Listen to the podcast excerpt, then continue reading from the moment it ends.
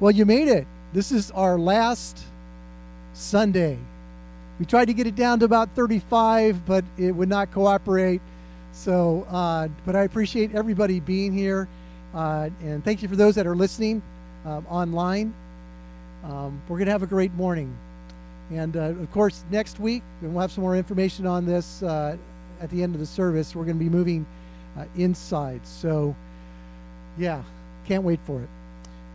You know, this, this whole COVID thing, it doesn't seem like it's going away anytime soon, right? Things are kind of ticking up just a little bit here, as we would expect as, as you know, we kind of open things up uh, around the nation. So just stay diligent out there, guys. Love your neighbor, okay? That's all I'm going to say about COVID. That's it. That's all you get. yeah. Well, you know, for the last four weeks, we have uh, looked at stories in the Old Testament, finding hope through history, learning that in the midst of storms and, and tough times, and maybe even tragedy in our lives, that we can find hope in the Lord. And in this final installment of our series, it's no different.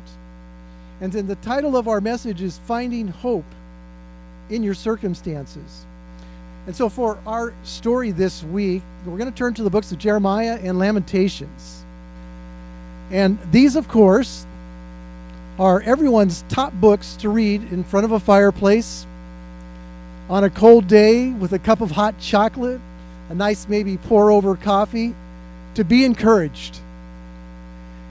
Well, if you're not familiar uh, with these books, uh, they can be a, a, little rough, and so it's not necessarily uh, the type of reading material you would sit in front of a fireplace with. But Jeremiah itself, it, the, the book, it's the longest book in the Bible as far as the amount of words. There's a, there's so much there, and we're just going to have to pick and pull a little bit um, out of Jeremiah. And, uh, what it does is it speaks of Jeremiah's, uh, or excuse me, Jerusalem's rebellion, punishment, and hope. And then also we're going to look at Lamentations, where we hear uh, kind of the things that Jeremiah is going through. We hear of his humanness, his situation, his full grief is on display in Lamentations. So before we get any further, let's go ahead and pray.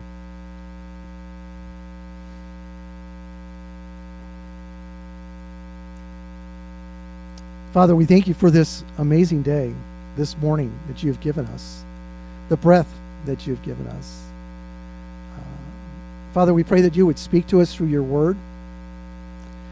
Lord, that we would come away knowing that we can find hope even in the midst of whatever circumstance we may find ourselves in. Lord, I pray that we would be willing to hear you. Uh, Lord, we'd be willing to be challenged, and we'd be willing to change. And we pray this in Jesus' name. Amen. Okay, let's kind of draw a little bit of a picture here. Uh, the prophet Jeremiah he kind of lived in a, in a in history in a really dark time. It was a uh, it was a rough time in Israel's history. And biblical history and scholars tell us that he lived uh, in and around Jerusalem in the southern kingdom of Judah. And it was at this time uh, when the Jewish people, uh, at this time when the, where the Jewish people lived, um, it was very, very interesting. There was a rapidly changing geopolitical environment which was dangerous and it was volatile.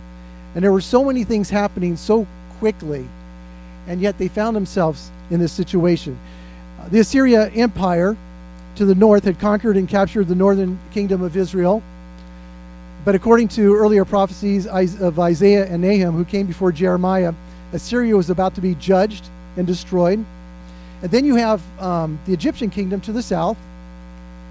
That was led by Pharaoh by the name of Necho and uh, they were about to be taken out by a new power that was coming on the scene uh, from the east, and that was Babylon and their wonderful king Nebuchadnezzar. And so you have this this war and terror, and you have this evil moving through the regions where the Jewish people lived, and they were in danger, and it was escalating, and it was getting worse, and whether they acknowledged it or not. Now Jeremiah he was a prophet chosen by God at this time to speak to that nation. And he was to talk to them and to warn them and to implore them to come back to God from their selfish and sinful ways. And if we were being honest here, at that time, they were selfish. They were evil. They weren't doing well. They were not doing really good things. So if you look in your app, we're going to look, listen to um, or read Jeremiah chapter 5, verse 21 through 25. It says this Announce this to the descendants of Jacob and proclaim it in Judah. Hear this, you foolish and senseless people, who have eyes but do not see, who have ears but do not hear. Should you not fear me? declares the Lord. Should you not tremble in my presence? Going down a little bit. But these people have stubborn and rebellious hearts. They have turned aside and gone away. They do not say to themselves, Let us fear the Lord our God, who gives autumn and spring rains in season, who assures us of the regular weeks of harvest. Your wrongdoings have kept these away. Your sins have deprived you of good. And then, as for Jeremiah, right up in chapter 1, verse 5, it tells us that Jeremiah was chosen by God for this task, for this time, and that's why he was born. It says in verse 5 Before I formed you in the womb, I knew you. Before you were born, I set you apart. I appointed you as a prophet to the nations. So the problem here was that the Jewish people would not listen to Jeremiah. They didn't believe him. They were not listening to the word. They were listening they were listening to false prophets, ones that were tickling their ears, telling them good things when all uh, this tragedy was walking through the region. They were not obeying the Lord. They were not fearing the Lord. They were not following the Lord. They were living in great sin and they were living in, in darkness. And they would listen to these other so called prophets because they were telling them good things, the things that they wanted to hear. They didn't want to hear what Jeremiah had to say. And so the God's message to the Jews through Jeremiah was this that they needed to repent, they needed to turn back to the Lord, or they were going to face terrible judgment for their sins. The Jews of that time uh, were basically they were in a pickle. They were choosing false prophets over the prophet of God. So, what about Jeremiah? That's the Jews. What about Jeremiah as we continue to paint this picture? Well, he had a great life. Jeremiah, he loved his life. It was wonderful. And if you know a little bit about him, you might be chuckling because uh, he really had a rough life. It, it wasn't good. Matter of fact, his life was so great, more than once he questioned why he was born in uh, chapter 15, verse 10, he says, Woe to me, my mother, that you have borne me, as a man of strife and a man of contention to all the lands. And then also in 2014, 15, he says something similar. See, the thing is, is that nobody seemed to listen to him. And, and, he, and through this, he was tempted to abandon his calling. He accused the Lord. He wrestled with the Lord. He wrestled with doubt. His faith was in a place where uh, it was challenged and where he was wavering. And it gets even better. And because of the nature of his calling, this is what happened. Because God called him in the way that God called him and what he instructed him, he basically was often alone. He was not allowed by the Lord to get married or have a family. I didn't hear that one. That wasn't a, a thing for me here, but. Uh, he was betrayed by most of his friends. He was persecuted. He was mocked. He was falsely accused, ignored, attacked, arrested, beaten, imprisoned, and repeatedly sentenced to death. Like we said, he had a great life. I'll give you a little example in Jeremiah chapter 20. Jeremiah is arrested in temple, uh, uh, by the temple guards because he prophesied the downfall of Jerusalem. And they didn't want to hear this. He did this in the temple courts. And so there's this priest named Pashur. And when he heard this in, in verses 1, uh, Jeremiah 20, chapter 1, or chapter 20, verse 1, when he heard Jeremiah prophesying in the temple courtyard, he had Jeremiah the prophet beaten, and he locked Jeremiah's hands and feet between large blocks of wood at the upper gate of Benjamin of the Lord's temple. They just didn't want to hear it. Now, just a little aside this after he uh, was left out of prison, after he was released, this is what he said to uh, Pashur. He said, The Lord's name for you is not Pashur, but terror on every side. Put that in your pipe and smoke it, buddy. No, that's not in there. That's just Rich's paraphrasing. Or That's yeah, Rich's commentary. Yeah, you can get my book in the bookstore. Yeah.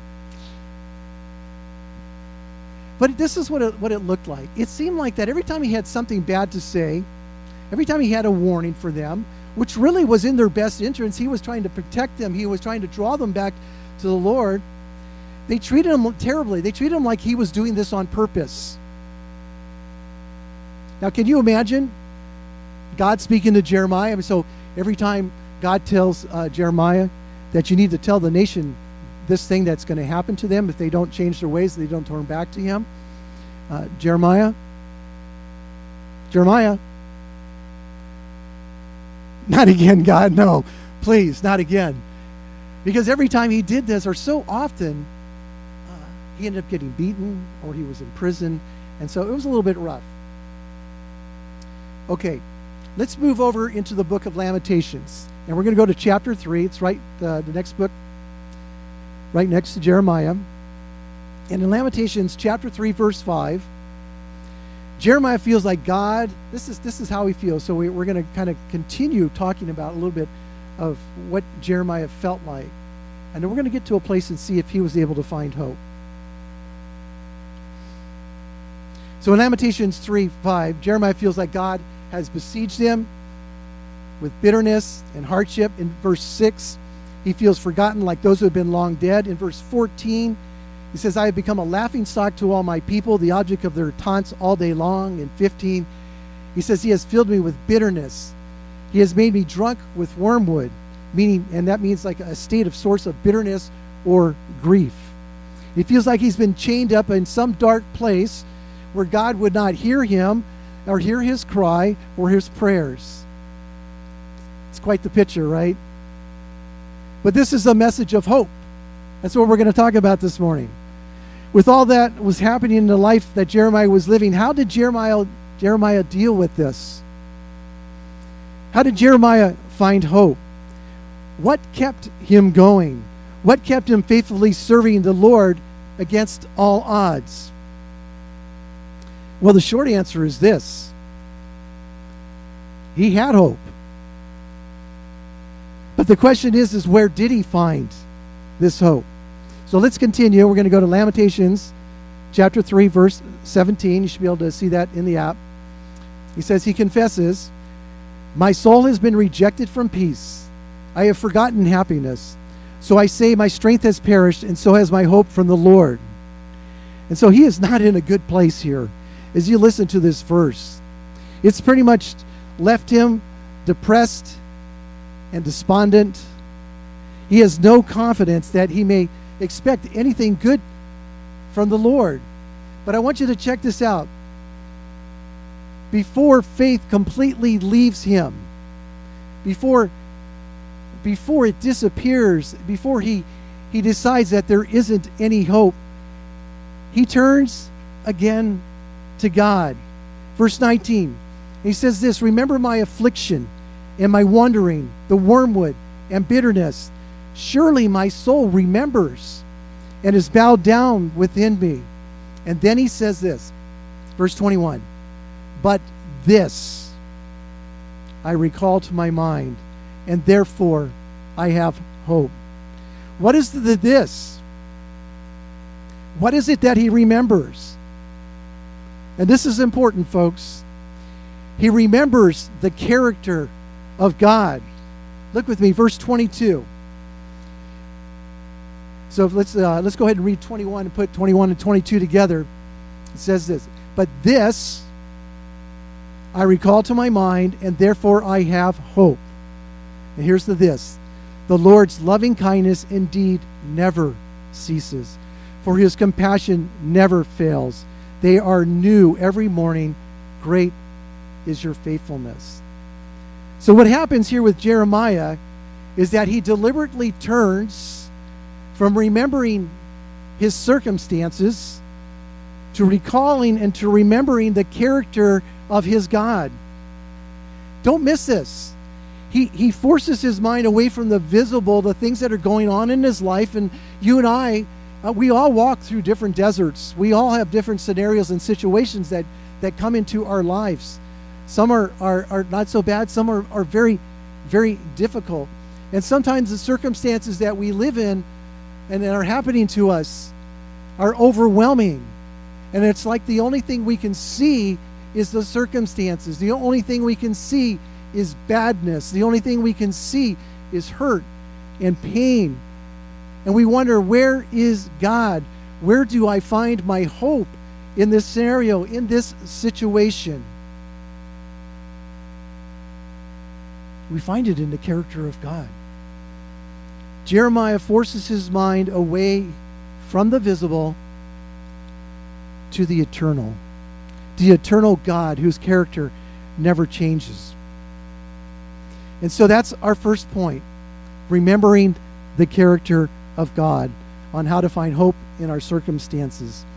This turning of his mind, and I want you to think of it as, as perhaps a hinge of a door from despair to hope. And the door swings on this, it begins to open. For some of us, we're able to, to look to God quickly, and we're able to open that door and slam that thing open and look for the character of God and rest and trust us. For others of us, it takes a lot more.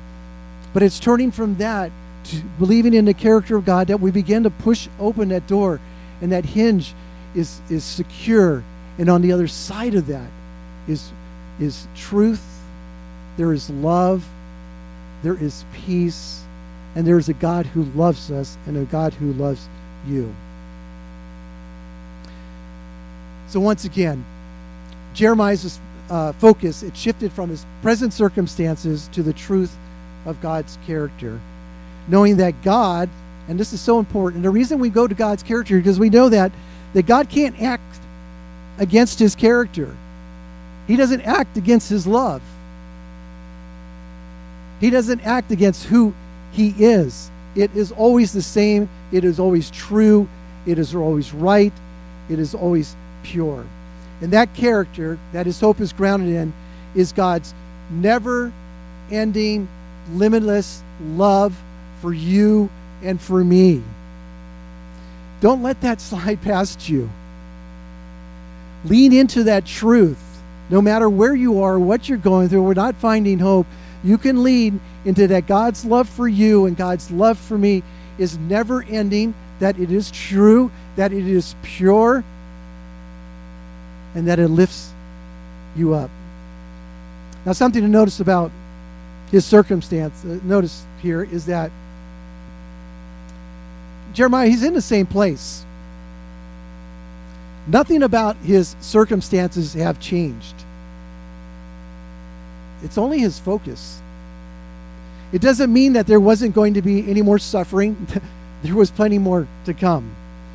It's that Jeremiah found a path to hope in the midst of his circumstances.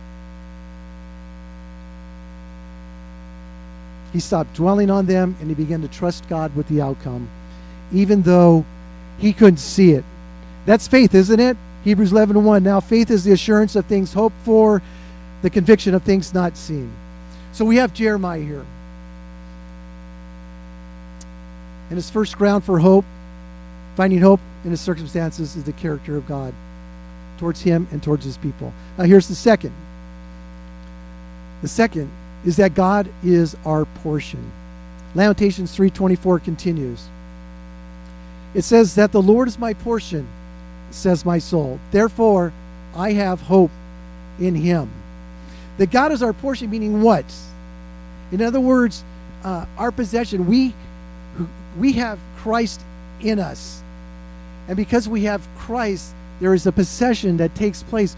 We have him, he has us. He is the maker of all things, he is our portion we have everything in him. And therefore, as the verse says, we have hope. And so we find ourselves in that in that place. So if we find ourselves in a place of diminishing hope, And if, like Jeremiah, we begin to turn, to look past our circumstances and remember his character, then we remember that he is our portion. It's things that begin to move us from where we are of our circumstances to hope. When we look that way, when we believe those things, we begin to open the door of hope. And verse 25 says this truth The Lord is good to those who wait for him, to the person who seeks him. It's turning to God. Now, for the third one, I'm not going to spend um, a lot of time on this because it's really self explanatory. And that is simply the need for a relationship with God. And, I, and of course, you would say, well, of, well, of course, but there's some of you out here that you do not have a relationship with God. You have not accepted Jesus as your Lord and Savior. And there's some of us that are sitting here who our relationship with God is a little distant. And perhaps we've backed away from Him. Uh, perhaps we really haven't spent time with Him. And so it's important to, to, to know that one of the stalwarts places of where we can turn to hope is by having a relationship with God. See, we're using Jeremiah as our example. Jeremiah had a very close, he had a very intimate, he had a very personal relationship with the living God of the universe. And Jeremiah, he loved God's word. It's where he found his answers. It's where God found his comfort. It's where he found his hope. And when we have a relationship with God, that means we're spending time with him. That means we're in the word. That means we're praying. That means that we're listening. And that's where we find comfort and that's where we find hope. If you don't have that, or if you don't know him, this last point could change your life forever as you look for hope in your life and in your circumstances. So, to finish this up, let's get to our last point here. We're going to look at uh, in Jeremiah, specifically chapters 30 through 33. And we're going to talk about something that is really important. And it's our final point, and that is ultimate hope. And just so you know, verses 30 and 33, they're kind of, the way they're put in, into the book of Jeremiah, they're kind of smack in the middle of it. It's a literary, literary tool that is used. And uh, it's kind of booked in by judgment and despair and on both sides of it. And then right in the middle, 30 to 33, there's this sliver. The sun is breaking through, and there's a sliver of hope. Let's see what we can learn. Jeremiah chapter 30, starting in verse 11. It says, I am with you and will save you, declares the Lord. Though I completely destroy all the nations among which I scatter you, I will not completely destroy you. I will discipline you, but only in due measure. I will not let you go entirely unpunished.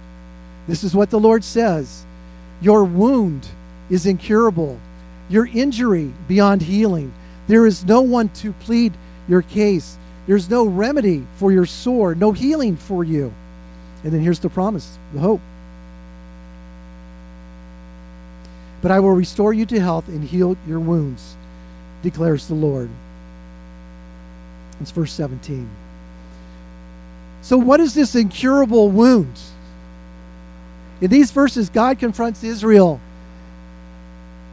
with a very important and a very, in essence, a very harsh truth. And so, even though God loves them, even though God has chosen them, because of their actions, they are sick. They have an incurable disease.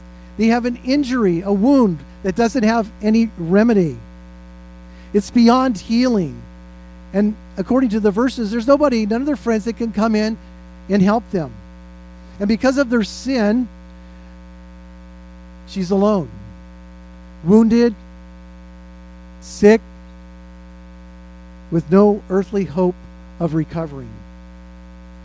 And so, what God does here is He makes it completely clear in this passage that this incurable disease, this uh, what we would call perhaps a fatal wound, it's because not what other people did, but it's because of Israel's own sinfulness.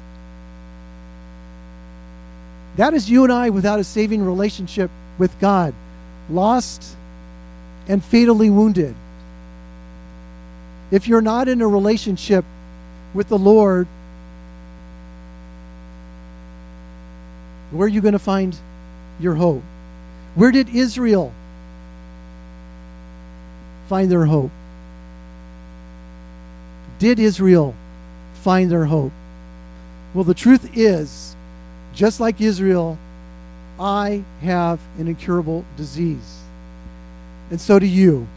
And so does everybody around you. And what is that incurable disease?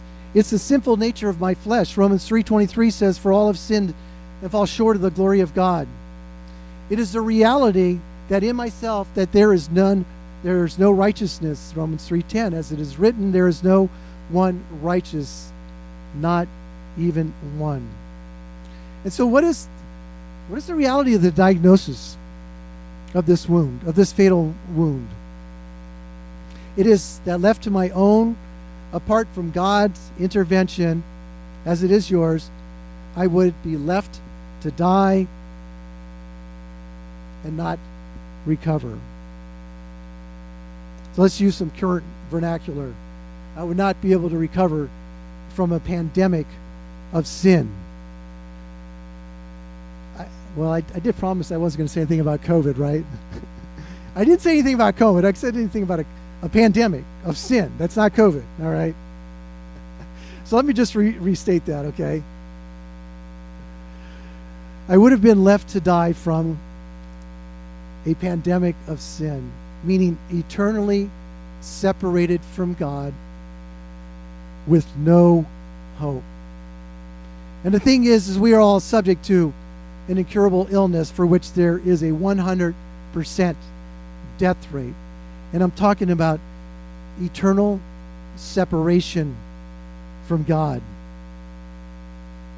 So, where's the hope? Here's the hope for you here is the hope for Israel, and here's the hope for me. The hope is that there is one who can and desires to restore health to you and me, to heal your wounds, to heal my wounds, and free me from this disease. God was able to offer help, He was able to offer hope, and He was able to offer a cure for Israel's incurable disease. See, because of Israel's sin, they became separated from God. That's our place. That's what sin does. They repeatedly broke the covenant God had made with them. They repeatedly refused to obey the old covenant that God had made with them through Moses. Most of them, they were not listening to God. They were not following God's word. Rather, they were disobeying God's laws and they were hardening their hearts. And what that is, is it's living a life our own way without any deference to God. Jeremiah, what he did is that he revealed that not only was judgment coming, but plastered in the middle of Jeremiah's message, this message of, of this disease to the Jews because of the rebellion and sin, right in the middle of it, there was a streak of, uh, excuse me, there was a bright streak of hope that emerged in this. And so God commands his people to behold, to take a look, and to see. Something new is going to spring forth. And so, even though Jerusalem, even though they, excuse me, the Jews broke the covenant, the promise God made with them over and over again, and through her disease, her uh, propensity to sin that was incurable, God was making another way. The broken covenant, the it could not be put back together. Israel's wound, our wound, was incurable.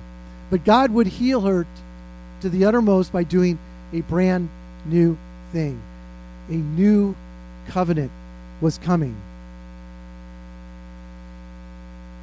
What does that mean?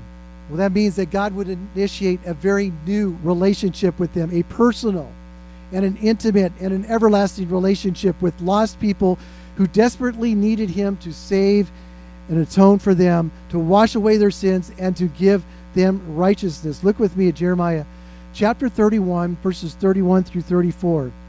He says, Behold, days are coming, declares the Lord, when I will make a new covenant with the house of Israel and the house of Judah, not like the covenant which I made with their fathers in the day I took them by the hand to bring them out of the land of Egypt. My covenant, which they broke, although I was a husband to them, meaning although I was faithful to them, but this is the covenant which I will make with the house of Israel after those days. I will put my law within them, and on their hearts I will write it. And I will be their God, and they shall be my people. For I will forgive the iniquity and their sin I will remember no more.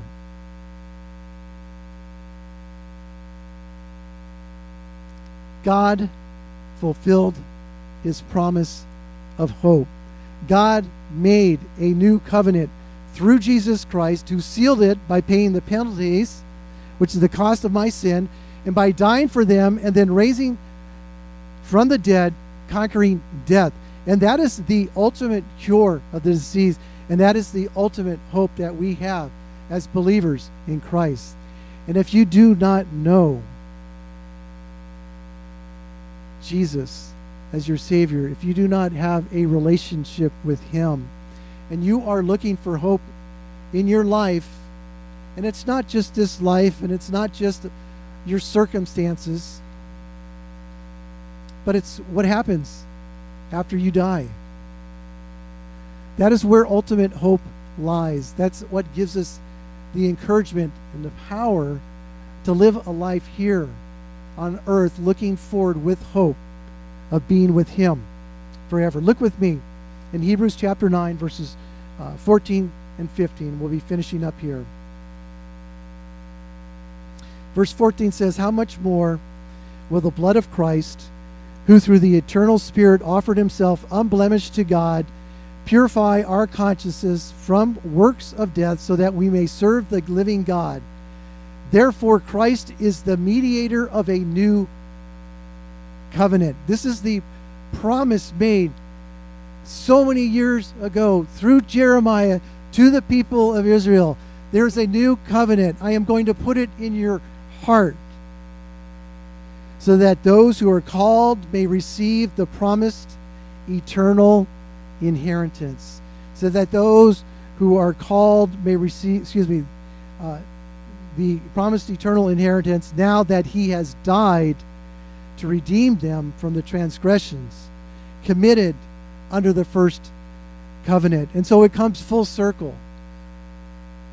It comes full circle.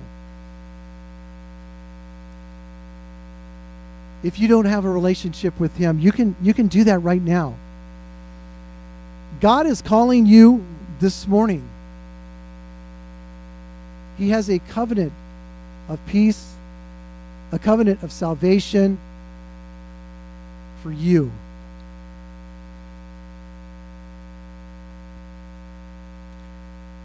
You know, we're finishing up here outside. We're finishing up these series here.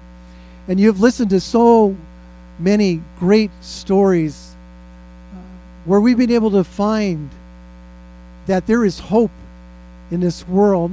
Excuse me, that there is hope. And that the hope is not found in this world, that this hope is found in a God who loves us. And if you want that, if you want that hope, I want to implore you to pray with me, to pray to God to tell him that you're sorry that you've been living your own life away from him, that you want to embrace this, this covenant of salvation, this covenant of love. By doing that, you say you're sorry. You accept Jesus Christ uh, as your Lord and Savior. What that means is that you believe that He, he lived, you believe uh, that you are sinful, you believe that He died for your sins to pay the price, you believe that that not only did he die, but he raised from the dead, that he conquered death, and because of that, you and I can have hope. Why don't you pray with me?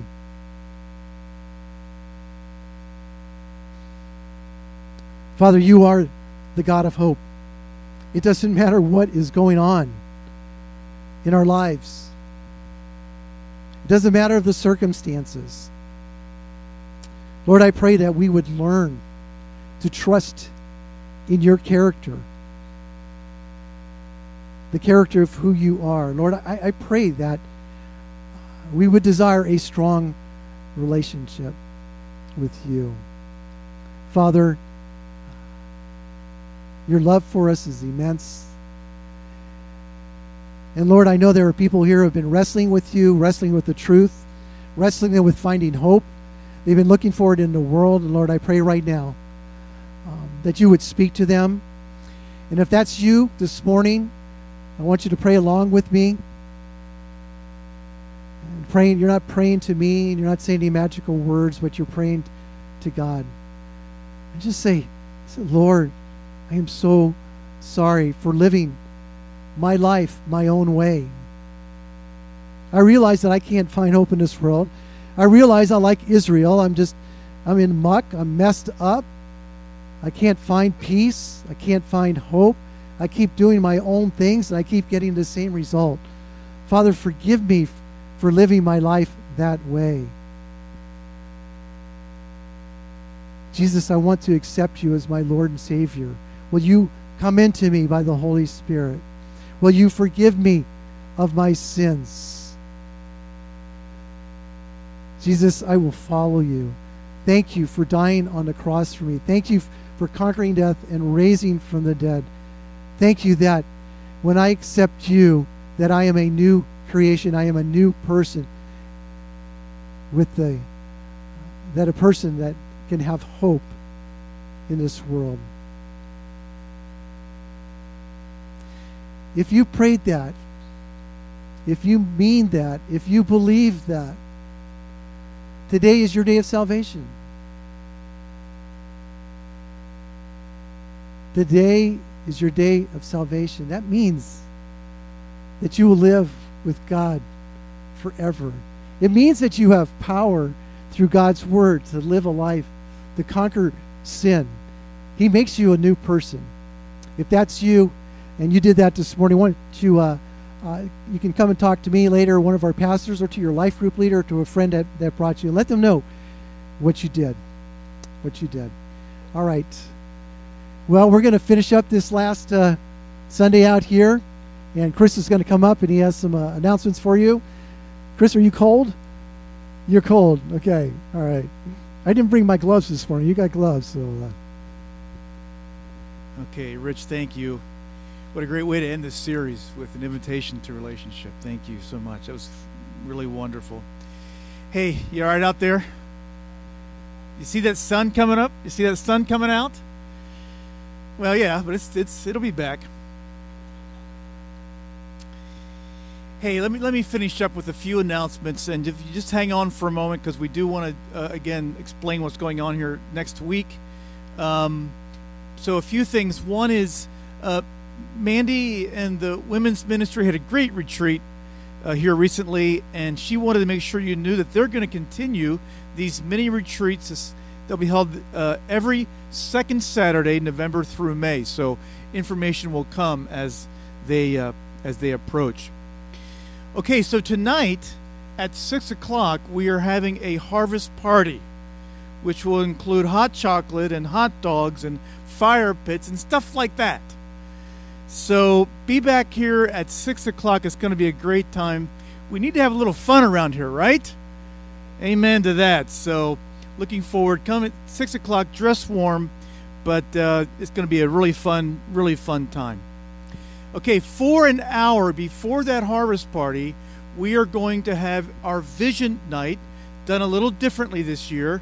We're going to keep it outside. It's going to happen right here between 5 and 6. So we hope you can come. Certainly, we will go through more details about the move inside, as well as some other things relative to this past year. So again, that'll be from 5 to 6 outside right right here. All right, again, as Rich said, this is our last Sunday outside. Next Sunday we move back inside in order to try to do that safely, we need uh, you to register with us. That registration is for November and December on which service you plan to attend. And again, those services are a little different. A 9 o'clock where mask will be required throughout the service. Uh, and also, there is uh, training and care and spiritual formation for our kids elementary age during that first service, 9 o'clock service. Then, during the 11 o'clock service, masks will be are encouraged throughout. Um, they are required when you enter and when you exit and when you sing. They can be taken taken off during the teaching uh, portion of the service. Um, so we need you to get onto that email where you can register and let us know. 9 11 third category is you're flexible. You can go either. And a fourth category is you intend to watch online. I do want to say that we've had a lot of people register and we are at a, a place where we're looking at meeting our capacity if everybody comes so we do need you to register we're going to use the sanctuary we're actually going to have uh, overflow or what we call alternative spaces that may be attractive for parents of young children. Um, so we're just making as much access as possible, but we need you to to register to let us know. Now, I know a lot of you are guests and you've been coming throughout the summer and you've never entered onto our system, so you never got that email. Uh, let me give you a couple of alternatives today, after the service, at our connection uh, table there, um, you can sign up. So you don't have to get online. If we don't have your email, you can go and Mandy will take down your name. And again, just let us know if you plan on coming at 9 or if you plan on coming at 11, and we'll get you on to our database.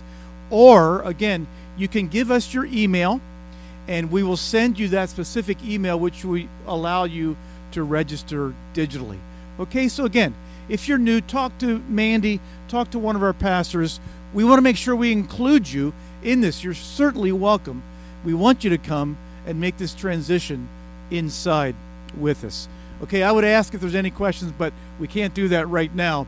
But tonight, that will be the case. Tonight, we'll try to leave as much room as uh, available as possible for questions, particularly about that inside transition and obviously the, the live streaming, the online option will remain through this time. Lastly, I think uh, the last thing I want to mention is as we move inside next week, we'll begin a new series called Ecclesia Why Church.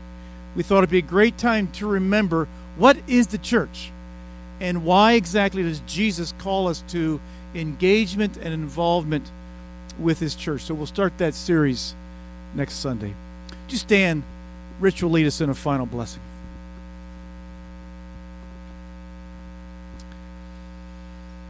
Why don't you raise your hands? This comes out of Jude 24 and 25. Now, to him who is able to keep you from stumbling and to present you blameless before the presence of his glory with great joy, to the only God our Savior, through Jesus Christ our Lord, be glory, majesty, dominion, and authority before all time, now and forever. Amen. Amen. Folks, why don't you give yourselves a hand for, for just being out here and, and hanging out with us for uh, many weeks.